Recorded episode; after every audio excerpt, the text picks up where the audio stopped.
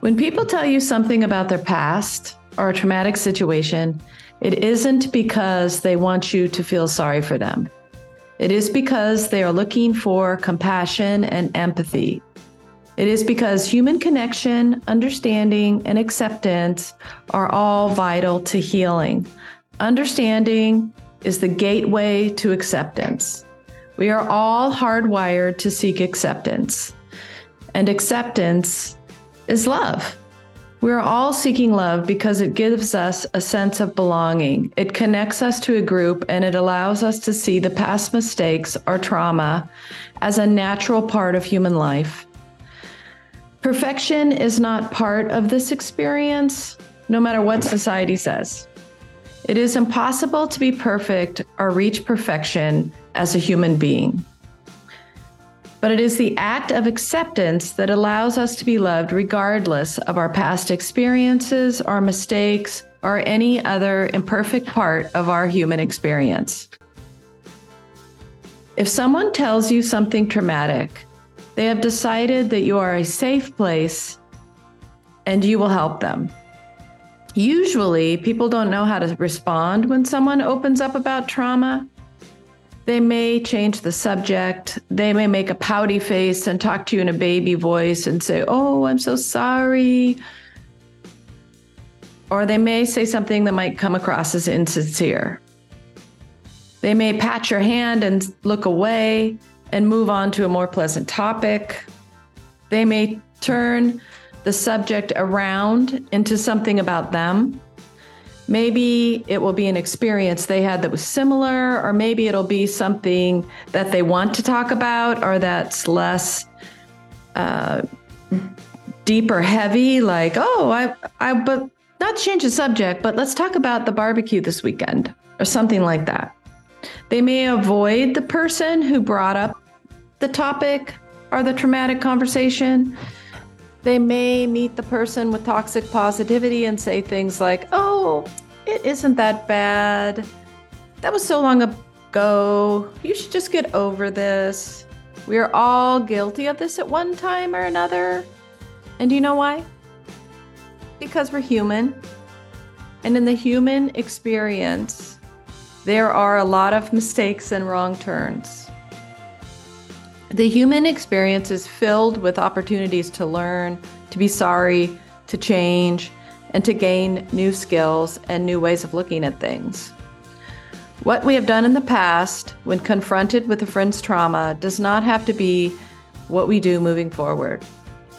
In this podcast, we are discussing how to talk about trauma, how to receive the conversation, and how to create a non judgmental space. This is the You Don't Own Me podcast, and I'm Juliana J. And there's a disclaimer at the end of this video and in the description below. This topic can be triggering to some, and this information is for educational purposes only. It is not intended to be a substitute for any clinical or therapeutic experience. Consult your healthcare provider and or healer if needed. In the past, you may have not approached these conversations in a supportive way. And it isn't because you are insensitive or you're a jerk. Most likely, it's because these conversations are sometimes shocking, devastatingly sad, or overwhelming because talking about trauma has been taboo in the past. Most people lack the skills to talk about it because, frankly, it was discouraged. When the subject comes up, we simply have no language or familiarity to effectively talk about trauma. Not knowing how to talk about trauma leaves the person dealing with the trauma in a space of feeling alone. It leads to feelings of being unloved, being separate, feeling different, feeling shame and unworthiness, and feeling isolated. Trauma is something that comes up a lot, yet society has made it challenging to talk about. But talking about trauma is really important. Not talking about trauma can lead to addictive behaviors, inability to deal with conflict, anxiety, depression, PTSD, physical and mental illness, and an innate belief that we have no value. In fact, studies show that people that come back from war suffer less PTSD if they can talk about their experiences with others. There are some things you or a person struggling with trauma can say to open a conversation. Just starting the conversation about your own trauma is also challenging because, again, we lack the skills or the mo- we've never seen that modeled before so we don't know how to open the conversation without putting the the listener in a defense mode or or telling them something that might trigger them to perceive the conversation in a certain way. So here are a few things you can say to kind of open up the conversation. You could say something like, There is something I'm struggling to move past. I know I need to talk about it to overcome it and move forward, but I'm afraid to talk about it because I'm afraid I will be judged or that people will think I'm overreacting.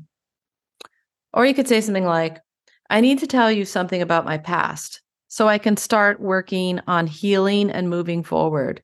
If I tell you, will you listen and not judge me or, or think I'm making too much of it? Or you could say something like, I'm struggling with something in my past that I can't get over. I need to move on. Can you help me by listening to me in a non judgmental space?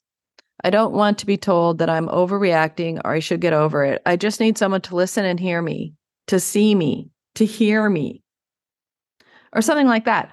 You can mix and match the things that work best for you. First time you ask for a non judgmental space, you may feel silly or strange, but the more you do it, the easier it becomes. It's just that we've never seen that modeled before, so we perceive it as strange. But the more you talk about trauma in a space where you can be heard and not judged, the more possibility there is for you to heal. It's super important in the process. In addition, having the language to help someone is important. It can be the breakthrough they need to move through the things that are holding them back. Knowing how to react and to be present is helpful for the listener because it gives the listener the tool to be present. Again, we've you've probably never seen that modeled in a conversation. And if you've never seen this conversation happen, you don't have any framework for what's positive in the space and what is not positive. You you didn't see it not work out, you didn't see it work out, you didn't see a positive modeling experience, you didn't see a negative modeling experience. You have literally no framework. So, here are a few tips allow the person to speak, even if it's upsetting to them. Let them tell you all they need to tell you without judgments or trying to fix the issue. Just listen. Don't insist they need professional help. Not everyone who's a survivor of trauma needs therapy. Do not offer solutions unless they ask. Again, your job is just to listen.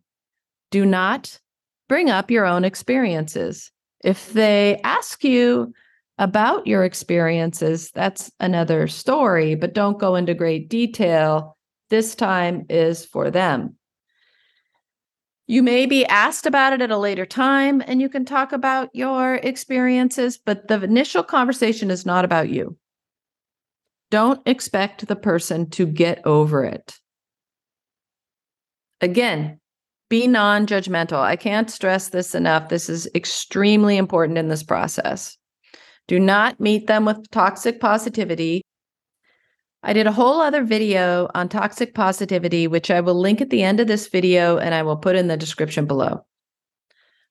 Don't think you know how they feel. The experience is unique to each individual. Be empathetic. Don't avoid talking about the events or events they're talking about. Don't think you know how someone will behave when they tell you something traumatic. Each person is different. Some people will cry hysterically. Some people will shed a few tears. Some people will have no emotion whatever. Some people will laugh or smile when talking about trauma, and it's just a way to minimize the experience. Most people that talk about trauma will do it in bursts or multiple conversations. So let them know you'll always be here for them to listen. Again, don't judge. Very, very important. Don't use any language that can be judgmental. Don't turn the conversation into a solutions based conversation, trying to solve the problem and all of that. Unless they ask for solutions, that's not what the conversation's about, the initial conversation. Say things like, You are loved just as you are. Say things like, I hear you. I'm here for you. You're not alone. It will get better. We will get through this. You are human. Human beings aren't perfect, and that's okay. You do not need to do anything else to be valid. You already are.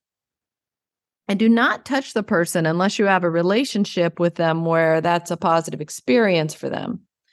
You can ask them if, can I hold your hand? Can I give you a hug? Can I put my arm around you? But don't assume this will be helpful definite things not to say. It's time to move on. Most of these are toxic positivity, by the way. It's time to move on. That was a long time ago. Get over it. Stop being so negative. Why are you letting this affect you? It's not that bad. If you continue to dwell on it, then you'll never move on. In fact, that is a huge misnomer because people need to work through it, not stuff it down somewhere deep where they don't look at it. That doesn't solve the problem. Do you think you'll ever stop being depressed about this? Don't ask that. You are a survivor. Quit being a victim. Your experience could be worse. Someone else has it worse than you. That was a long time ago. No one wants to know this about you. Don't tell anyone. Again, in fact, if you don't talk about it, you can't heal. So that's just very destructive. Do not talk about your own issues like this unless somebody asks you. Again, that is so toxic. Do not make the conversation about your own issues. Again, you're here to listen do say things like i'm here for you i don't know how it feels to go through what you have what you have gone through but i'm here for you i'm sorry you are going through this i'm here if more comes up can i help in any way you are fine just as you are i love you i'm here for you i support you i understand how hard this is you don't have to be perfect no one is because we are human and that experience in itself is not perfect. You were brave to tell me, and I appreciate what you did. I don't know what to say to make this better for you, but I hear you and I see you. You matter. You matter to me. You matter to everyone you know. You are enough just as you are. And I really, really mean that. That one sentence was groundbreaking for me when I was discussing my trauma. It just really hit me in a place that wasn't my brain. You are enough just as you are. That can be so powerful in and of itself. You can ask the person, What do you need? How can I be here for you? You can say to them, It took a lot of courage to open up to me, and I value your strength. You are a good person. You're amazing. I am touched by your ability to tell me things that might have been really hard to say. You're not alone. Your story matters. You matter to me. These conversations are hard and it's okay. No matter what happens, it's okay. Ask them if they need help. And if so, what help? Let them tell you what they need. It it might be simple like what can I do for you? What do you need right now in this moment? Is it a glass of water? Is it a hug? Is it um, a handshake? Is it nothing? What is it? You know, is it calling somebody? Is it doing something? What is it? These com- conversations are hard and complex, again, compounded by the fact that we've never seen other people having these conversations normally. You know, maybe maybe you've seen it once in your life, but that's not really enough. It's not a normalized conversation. Like a lot of people know what to say in conversations about how to ask for a raise or or um, you know how to talk to someone you don't know at a party you know you've seen a lot of that being modeled to you but but this is the unknown so hearing a loved one's trauma can be traumatic in itself and knowing how to take care of yourself is really really important you know um, knowing how to create a space where you aren't picking up all the trauma and identifying it as yourself, but you're able to help somebody but be buffered is important. Or if if you also have similar trauma or trauma that's different, how can you protect yourself and take care of yourself? And that's kind of an individual experience and we'll do other podcasts on this and call in professional healers to talk about it. So look for that in the future.